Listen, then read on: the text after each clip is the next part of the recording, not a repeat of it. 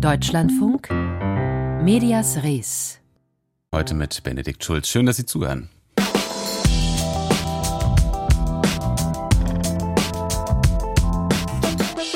Der öffentlich-rechtliche Rundfunk steht auch in Österreich unter Druck und das schon länger. Und dem ORF steht nun ein gewaltiges Sparprogramm hervor, bevor.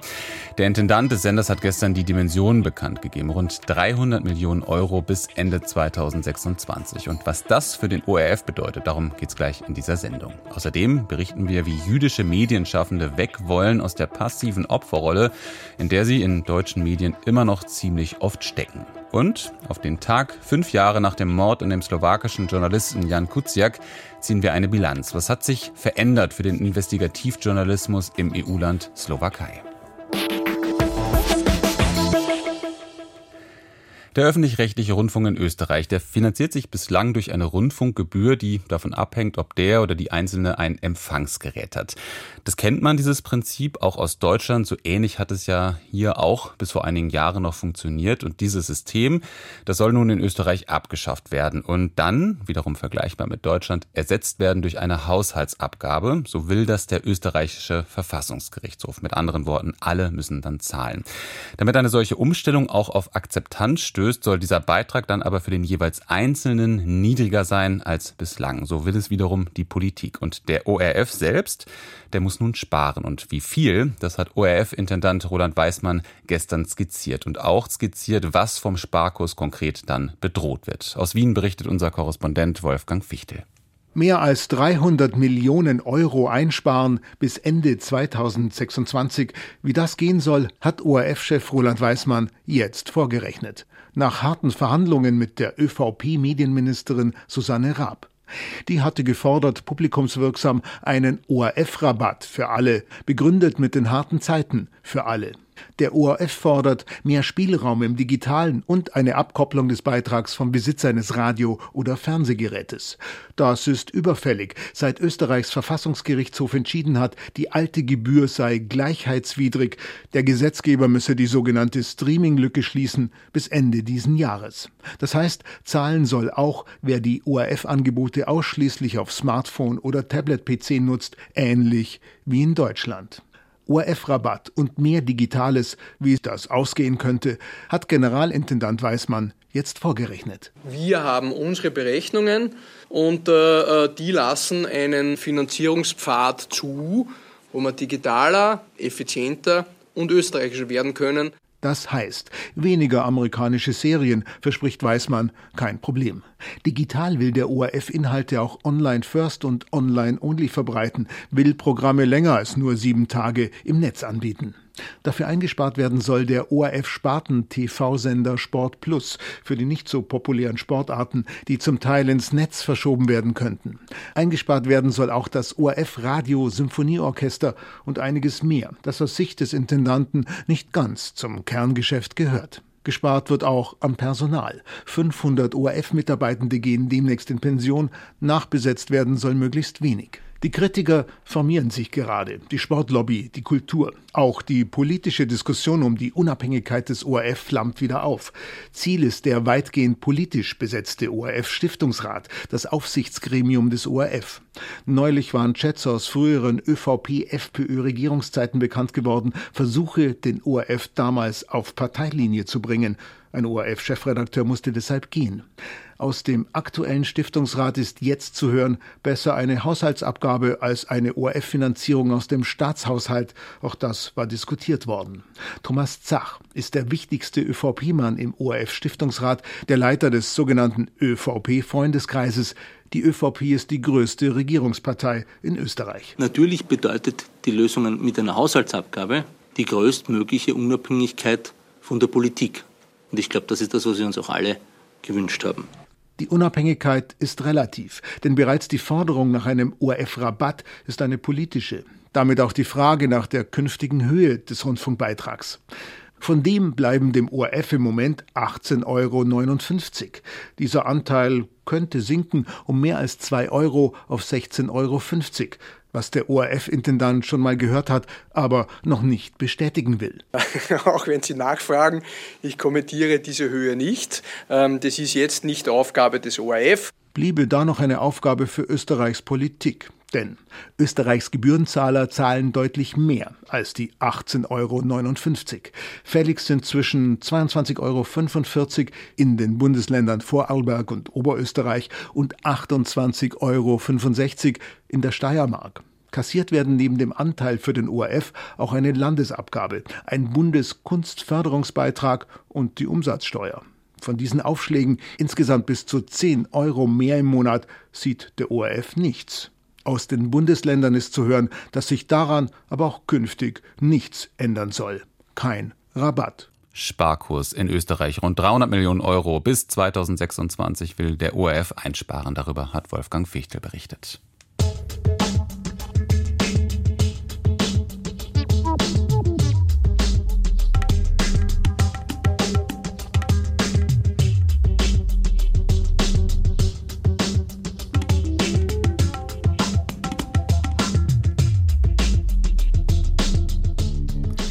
Es ist ja noch gar nicht lange her, da wurde hier in Deutschland ein Jubiläumsjahr begangen. Nicht weniger als 1700 Jahre jüdisches Leben auf dem Gebiet der heutigen Bundesrepublik Deutschland. Und die Idee hinter diesem Jahr, die war ja auch ganz dezidiert, die vielen Facetten des jüdischen Lebens in der Gegenwart zu betonen. Denn damit ist es immer noch nicht sehr weit her. Denn wenn es um das Thema Judentum in Deutschland geht, dann sind Jüdinnen und Juden medial oft immer noch in der Opferrolle was angesichts der Geschichte natürlich nachvollziehbar ist, was sie aber auch immer in eine passive Rolle drängt, eben weniger als Mitgestalter der Gegenwart. Gerade junge jüdische Medienschaffende arbeiten seit einiger Zeit daran, dieses festgefahrene Bild zu ändern, mit langsam aber sicher spürbaren Ergebnissen. Die Darstellung jüdischen Lebens in den deutschen Massenmedien ändert sich. Das beobachtet Adrian Oeser. Der an der Filmakademie Baden-Württemberg ausgebildete Journalist produziert seit rund 15 Jahren Dokus über Jüdinnen und Juden hierzulande. Längst gehe es auch in den filmischen Arbeiten etlicher Kolleginnen und Kollegen nicht immer nur um die Shoah, so Öser. Ich habe den Eindruck, dass sich das in den letzten Jahren verändert hat, dass jüdisches Leben sehr divers erzählt wird. Und das hat verschiedene Gründe. Der eine Grund ist einfach, dass Jüdinnen und Juden auch selber an Filmen beteiligt sind oder diese auch selbst machen über jüdisches Leben in Deutschland. Da gab es jetzt eine zweiteilige Arte-Dokumentation in den letzten Jahren, einen Film über jüdischen Humor, eine Reihe von Richard Schneider. Es gibt einfach verschiedene Filme, die jüdisches Leben auch aus einer jüdischen Perspektive zeigen und da einfach sehr viel Diversität sichtbar machen. Junge Jüdinnen und Juden in Deutschland mischen sich auch selbstbewusst in Debatten über Darstellungen jüdischen Lebens auf Theaterbühnen oder in Schulbüchern ein. Das zeigte sich unlängst in München. Julia Skalenko ist Studentin der Medienwirtschaft sowie Vizepräsidentin der Jüdischen Studierendenunion Württemberg. Sie beteiligte sich an der öffentlichen Kritik an der Münchner Aufführung des Stücks Vögel des Autors Waji Muawat eine große jüdisch-israelische Familie sei auf der Bühne als rassistisch gegenüber Arabern beschrieben worden, so Julia Skalenko. So etwas gäbe es selbstverständlich, betont die Studierende. Aber gleichzeitig relativiert auch der Großvater selber den Holocaust, indem dass er sagt, dass er sich im Flughafen, am Ben Gurion Flughafen, so gefühlt habe wie vor der Gaskammer. Und das wird dort als Witz verpackt, was auch tatsächlich als sehr lustig anscheinend empfunden wird, was für uns als Nachkommen von Holocaust-Überleben absolut nicht in Ordnung ist. Die jüdischen Studierenden äußerten ihre Kritik öffentlich. Das Stück wurde in München abgesetzt. Julia Skalenko betrachtet das nicht als Erfolg, zumal etwa in der Süddeutschen Zeitung die jüdischen Studierenden als intolerant beschrieben worden seien. Ich selber halte auch nicht viel von Cancel Culture. Ich bin eher für eine Debatte. Mit so einer Uneinsicht wäre es mir fast schon lieber, man hätte das Theaterstück weiterlaufen lassen und eine klare Debatte darüber geführt, statt es einfach abzusetzen und den Finger auf uns zu richten. Nicht nur in kontroverse Zeitungsdebatten bringen sich junge deutsche Jüdinnen und Juden inzwischen selbstbewusst ein, wenn es um die Darstellung ihrer Geschichte und Haltungen geht, sondern auch bei der Gestaltung von Schulbüchern. Dort würden noch allzu oft Schwarz-Weiß-Fotos aus Konzentrationslagern abgedruckt, ohne darüber zu reflektieren, wer diese Fotos angefertigt habe und wie die Familien der abgebildeten Häftlinge das sehen. So beschreibt das Julia Bernstein, Professorin im Fach Soziale Arbeit an der Fachhochschule Frankfurt am Main. Man muss sich im Klaren sein darüber, dass die meisten Bilder beispielsweise entweder von den Alliierten oder von den Tätern aufgenommen wurden und sie eine bestimmte Perspektive auf Juden als Opfer werfen, die praktisch der Selbstwirksamkeit oder den Juden als Subjekt nicht gerecht wird. Ich kann verstehen, Juden, denen war überhaupt verboten, Kamera zu halten. Das bedeutet, es ist schon verständlich, dass das historische Materialien sind, aber man muss dazu unbedingt kontextualisieren und schreiben, aus welchem Kontext, aus welcher Perspektive stammen die Bilder. Vorbild sei für sie bei diesem Thema die Medienarbeit der Gedenkstätte Yad Vashem in Israel. Dort würden auch beispielsweise Fotos verwendet, die von Jüdinnen und Juden heimlich in den Ghettos aufgenommen worden seien. Jana Goldschmidt ist Mitte 50, freie Filmeditorin für ARD und ZDF sowie Filmemacherin. Sie ist in Frankfurt geboren und in der dortigen jüdischen Gemeinde aufgewachsen. Sie fühlt sich durch die Selbstverständlichkeit ermutigt, mit der sich die nächste Generation deutscher Jüdinnen und Juden auch in die Medienproduktion einmischt. Mit dem Mut, den die junge Generation uns quasi jetzt auch macht und aufsteht und dieses ganz neue, äh, was heißt ganz neue, dieses Selbstbewusstsein, was einen langen Weg gegangen ist und sich immer weiterentwickelt hat und heute andere Formen hat als in meiner Jugend, mit denen zusammen daran anzuknüpfen und das darzustellen, das finde ich auf jeden Fall einen tollen Weg und für mich auch sehr inspirierend. Wie junge jüdische Medienschaffende das Bild jüdischen Lebens in Deutschland verändern und neue Akzente in öffentlichen Debatten setzen.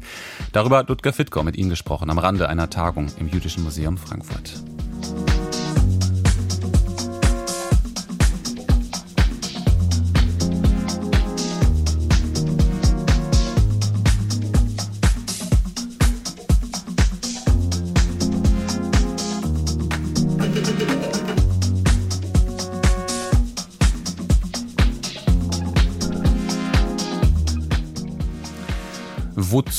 Braucht man eigentlich noch Journalistinnen und Journalisten, wenn deren Arbeit von programmierter Software genauso gut und übrigens ja auch billiger und schneller erledigt werden kann? Solche Szenarien geistern ja nicht erst seit dem aktuellen Chat-GPT-Boom durch die Journalismuswelt. Zumindest jenseits, ich sag mal, von sehr einfachen Inhalten, wie jetzt dem Wiedergeben von Sportergebnissen oder den Wetteraussichten, sind diese Szenarien natürlich immer noch ziemlich weit entfernt von der Realität aber eben auch nicht so weit. Denn es gibt schon Fälle, in denen Software, die man dann gerne künstliche Intelligenz nennt, auch längere zusammenhängende Texte schreibt. Ein Medienunternehmen in den USA hat mit solchen maschinenerzeugten Texten vor kurzem für Aufruhr gesorgt. Kevin Barth hat sich diesen Fall genau angesehen und er hat vor allem auch danach gefragt, wo sogenannte künstliche Intelligenz den Journalismus tatsächlich unterstützen kann. Das US-Technikportal CNET galt bis zuletzt als seriöses Medienunternehmen. Dann deckte das Magazin Futurism auf, dass dort mehr als 70 Artikel von sogenannter künstlicher Intelligenz verfasst wurden. Unter anderem behandelten sie Finanzthemen, etwa wie vermeidet man es, sein Konto zu überziehen oder was sind Alternativen zu Sparkonten. Dass hier kein menschlicher Autor dahinter steckt, konnten Lesende auf den ersten Blick nicht erkennen. Das wollte CNET auch vermeiden. Dahinter steckt nämlich ein eigenes Geschäftsmodell, erklärt der Dortmunder Medienökonom Frank Lobichs. Das Geschäftsziel ist die Suchmaschinenoptimierung. Texte zu formulieren, die dann hinterher in der Suchmaschine bei bestimmten Suchwörtern hochrenken. Auf der Seite, die dann ausgespielt wird, gibt es dann sehr viel Werbung für Kreditkarten und wenn dann ein Nutzer hier eine Kreditkartenabschluss macht, dann bringt das dem Unternehmen einen großen Betrag. CNET gehört mittlerweile zum Unternehmen Red Ventures. Das betreibt viele Seiten, die genau dieses Modell verfolgen. Laut Frank Lobig sind algorithmische Entscheidungssysteme wie gemacht dafür. Die künstliche Intelligenz lernt ständig, wie man das textmäßig optimieren kann. Und das kann kein Journalist. Ein Journalist wäre hier störend sozusagen, weil diese Effizienz mit Blick auf dieses geschäftliche Ziel, das kann einfach die Maschine besser. Ein Journalist sollte sowas ja auch eigentlich gar nicht machen. Dass die Texte bei CNET überhaupt auffielen, lag auch an groben Fehlern. Stellenweise wurden Inhalte auch ohne Berechtigung von woanders übernommen.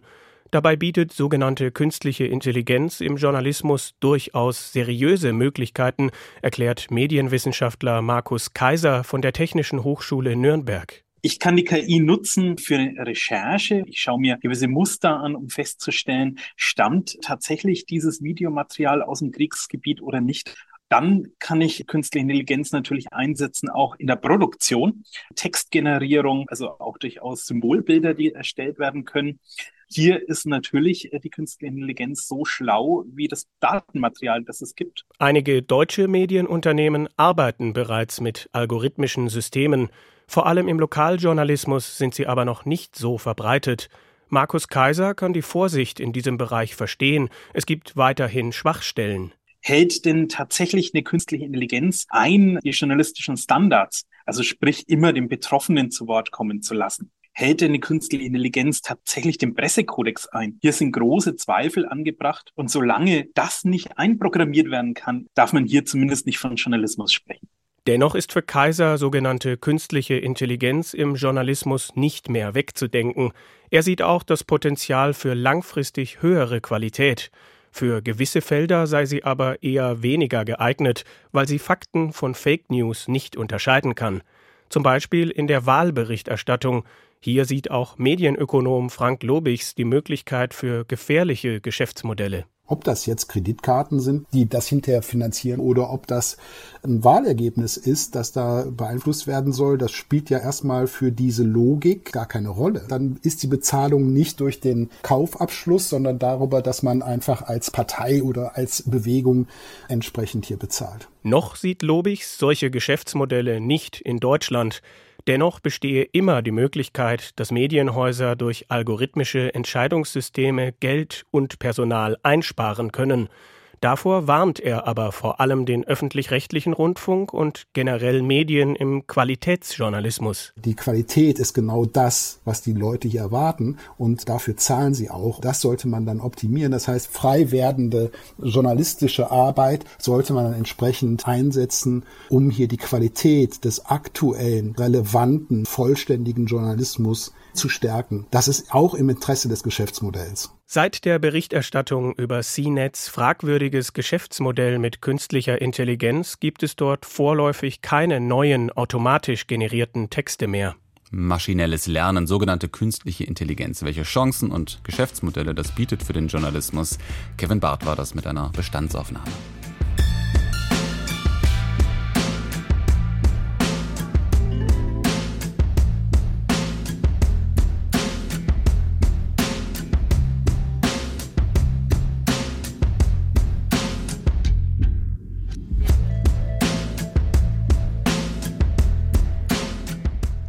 Heute, vor fünf Jahren, wurde Jan Kuciak getötet, gemeinsam mit seiner Verlobten Martina Kuschnirova. Der junge slowakische Journalist hatte sich spezialisiert auf Korruption und Steuerhinterziehung, war auch an der Auswertung der Panama Papers beteiligt und seine Recherchen kurz vor seiner Ermordung legten Verbindungen offen zwischen slowakischen Unternehmern und der italienischen Mafia. Der Auftragsmord an Kuciak hat ein regelrechtes Beben ausgelöst in der slowakischen Gesellschaft. Hunderttausende haben damals protestiert. Gegen korrupte Eliten haben Aufklärung, Konsequenzen gefordert. Wie fällt die Bilanz aus, fünf Jahre danach? Was hat sich verändert? Vor allem für den investigativen Journalismus im Land. Marianne Allweis hat nachgefragt, unter anderem bei dieser Investigativjournalistin. Pavla Holzeva fängt mit dem Positiven an. Natürlich können unsere Texte nicht mit Artikeln über Prominente oder Kätzchen konkurrieren. Aber ich denke, dass die Gesellschaft erkannt hat, welchen Beitrag Journalisten für sie leisten. Die tschechische Investigativjournalistin hat an Großprojekten mitgewirkt wie den Panama Papers und sie hat mit Jan Kuciak zusammengearbeitet. Nach dessen Tod setzte die 42-Jährige dessen Recherchen fort. Sie hatte Zugriff auf seine Festplatte. Vor fünf Jahren war das System, das die Slowakei beherrschte, so weit, dass einige Leute glaubten, sie könnten mit Mord davonkommen. Sie ließen Jan zusammen mit seiner Verlobten Martina Kuschnirova erschießen in ihrem Haus am 21. Februar nach 7 Uhr abends. Auf dem Küchentisch in dem kleinen Ort in der Nähe von Bratislava finden Ermittler zwei Laptops. Martina hatte nach Brautkleidern für die geplante Hochzeit gesucht, Jan die Aktivitäten der kalabrischen Drangheta im Osten der Slowakei und ihre Verbindungen zu den politischen Eliten beschrieben. So etwas hatten wir nicht in unseren bösesten Träumen angenommen. Wir sagten immer, wegen unserer Arbeit kann man uns drohen, man kann uns zusammenschlagen, aber wir haben nie angenommen, dass man uns umbringen könnte, sagt Peter Bardi, der Chef des Internetportals Actuality, für das Kuciak gearbeitet hatte. Sein Mord schockiert die Gesellschaft. Zum ersten Mal seit der samtenen Revolution steht das Land wieder zusammen. Die größten Massenproteste seit fast 30 Jahren fordern eine anständige Slowakei. Sie fegen den linkspopulistischen Premierminister Robert Fico aus dem Amt, für viele das Gesicht eines korrumpierten Staates. Mit ihm fallen viele seiner Getreuen in der Politik, der Polizei und der Justiz, erinnert sich der Schriftsteller Michal Haworecki. Mein Gefühl war, es war extrem intensiv und ich dachte, dieses Land da ändert sich gerade etwas und im guten, auch im schlechten Sinne. Das war so die Grundstimmung, die das ganze Jahr 2018 eigentlich so mich geprägt hat und die, glaube die ganze Stimmung, die ganze Atmosphäre im Land. Der geständige Mörder wird verurteilt, doch der mutmaßliche Auftraggeber, der slowakische Geschäftsmann Marian Kotschner mit besten Kontakten in die Politik, wird aus Mangel an Beweisen freigesprochen. Für viele eine Überraschung, auch für die Präsidentin Susanna Czaputova, eine liberale Bürgerrechtsanwältin, die im Jahr nach dem Mord ins Amt gewählt wird. Heute kennen wir die Gesichter Gesichter der Täter. Aber für die Gerechtigkeit in der Slowakei ist es nötig, dass auch die Auftraggeber verurteilt werden. Ich hoffe sehr, dass wir das erleben werden. Kotschner sitzt inzwischen wegen Betrugs für 19 Jahre im Gefängnis. Der Mordprozess wird nach einer Entscheidung des obersten Gerichtshofs gerade neu aufgerollt. Beobachter sprechen von einem konsequenter geführten Verfahren. Ermittelt wird auch gegen andere einflussreiche Schlüsselpersonen, die bis vor fünf Jahren als unantastbar galten, lobt Susanna Petkova, die Leiterin einer bekannten slowakischen Antikorruptionsstiftung. Gegen Oligarchen, die Verbindungen zu Parteien hatten, sogar gegen Spitzenvertreter der Politik wie Fico und seinen früheren Innenminister. Aber viele Verfahren wurden eingestellt oder laufen irgendwie ins Leere. Dabei war Igor Matovic, der Chef der stärksten Koalitionspartei, bei den Wahlen 2020 mit dem Versprechen angetreten, mit Filz, Vetternwirtschaft und Mafiastrukturen in Wirtschaft und Politik zu brechen. Doch er brachte keine Regierungserfahrung mit. Nach zahlreichen Skandalen inmitten der Pandemie und nach internen Machtkämpfen musste er seinen Posten mit dem Finanzminister tauschen. Seit Dezember ist die Koalition nach einem Misstrauensvotum nur noch geschäftsführend im Amt und kämpft ums politische politische Überleben. Das drücke enorm auf die Stimmung, meint die frühere Investigativjournalistin Petkova. Die Menschen erleben eine ernste Energiekrise und die Maßnahmen dagegen reichen nicht aus. Die soziale Situation in der Slowakei wird sich verschlechtern. Wir befinden uns in einer ernsten Krise. Nicht nur in einer Regierungskrise, sondern auch in einer Krise der Demokratie. Nach Neuwahlen im Herbst könnte die alte politische Elite zurückkehren. In den Umfragen führt die Partei von Ex-Premier Fico hinter einer Abspaltung seiner linkspopulistischen Smer. Bisher wurden slowakische Medien zwar angefeindet, konnten aber unabhängig arbeiten, sagt Holzowa. Seit Kuciaks Ermordung und den Enthüllungen sei allen klar, dass sie wirklich eine mächtige Säule im Staat sind. Und das könnten Fizos Leute ändern wollen. Ich denke, dass die Slowakei in diesen fünf Jahren einen Kreis beschrieben hat. Am Anfang war die Hoffnung groß und die Gesellschaft hat verstanden, dass sie die Macht hat zu bestimmen, wer regiert. Aber jetzt ist die Sorge groß, dass es noch schlimmer kommen könnte als vor dem Mord. Fünf Jahre nach dem Mord am slowakischen Investigativjournalisten Jan Kuciak. Eine Bilanz, was hat sich verändert? Marianne Allweis hat für uns nachgefragt. Und das war's für heute mit Medias Res. Hier gibt's jetzt gleich die Nachrichten und dann im Anschluss den Büchermarkt. Da ist dann Carsten Hück am Start, unter anderem mit Hermann Hesse, dessen Briefwechsel mit seinem jüngsten Sohn Martin nun im Surkamp Verlag herausgegeben wurde. Und für Medias Res war das heute Benedikt Schulz. Tschüss, machen Sie's gut.